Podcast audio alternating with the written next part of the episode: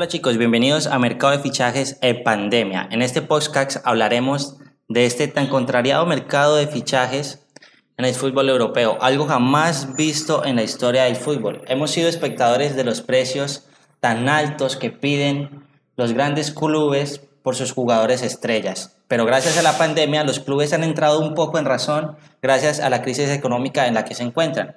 Por supuesto, en este primer capítulo comentaremos la noticia que le está dando la vuelta al mundo del fútbol el día de hoy. Lionel Messi dice adiós al Fútbol Club Barcelona. Se termina una relación de 15 años entre el mejor jugador del mundo y el Fútbol Club Barcelona. El astro argentino siempre quiere ganar. Entremos un poco en contexto. Luego de ver cómo el Fútbol Club Barcelona se fue desarmando pieza por pieza con la salida de uno de los mejores laterales, Dani Alves, la gran dupla de mediocampistas que ganó el sextete, Xavi Hernández y el gran Andrés Iniesta. A esto sumémosle el bajón futbolístico de uno de los grandes cinco de la historia del fútbol, el gran Sergio Busquets. Debemos sumarle también las vergonzosas derrotas en las fases finales de la UEFA Champions League. Empecemos por la, por la primera derrota de estas tres que hablaremos hoy. Y esta es ante la Roma, el 3 a 0 en Italia, en Roma, por Dios, en el año 2018. Luego, de la, luego viene la derrota en la semifinal de Champions contra el Liverpool otra vergüenza más. ¿Qué le pasaba a este Barcelona? 4 a 0 frente al Liverpool luego de haber ganado 4 a 0 en casa con una gran obra de arte de tiro libre de Lionel Messi. Y por último, la cereza del pastel. El 8 a 2 frente a la planadora alemana, el Fútbol Club Bayern Múnich.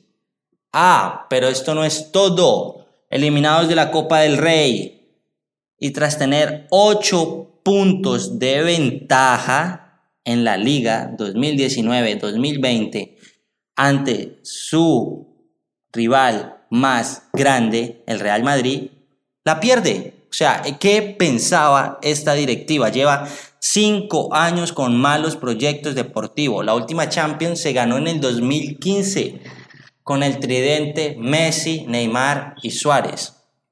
Muchos dicen, sí, después de la salida de Neymar, el Club Barcelona no fue lo mismo. Exacto, no fue lo mismo. La directiva trató de recompensarlo con la llegada de Dembélé, que se decía que iba a ser el sucesor de Neymar, pero por Dios, Dembélé parece que de cristal.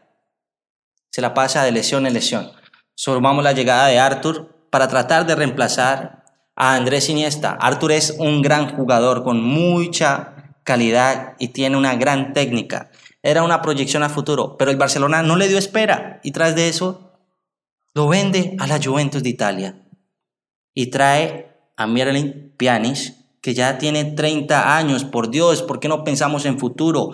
Por otro lado, la cantera del Fútbol Club Barcelona la han descuidado demasiado. Demasiado, se olvidaron de la cantera del Barcelona, de la Masía. Por Dios, ¿qué piensa esta directiva? Sumémosle la llegada de Coutinho. ¿Qué pasó con Coutinho? Mi pregunta es, ¿qué pasó con Coutinho? Por Dios, acaba de ganar la Champions con el Bayern de Múnich y tras de eso metió dos goles en la goleada del 8 a 2 frente al Barcelona. Eso debe doler mucho más para la hinchada culé. Ahora sumémosle la llegada, la salida de Valverde y la llegada de Quique Setién. Por Dios, no sé qué esperaban de Quique Setién. ¿Qué quería que hicieran? Igual, nos vemos, salió por la puerta de atrás, llega Coman, el holandés, gran jugador, nadie lo va a negar. Pero por favor, ¿cuál es su primera jugada como técnico? ¿Sacar por la puerta de atrás a Luis Suárez? Por medio de una llamada telefónica, ni siquiera traerlo personalmente y hablar frente a frente, simplemente porque es una orden de Bartolomeu, el presidente del Fútbol Club Barcelona.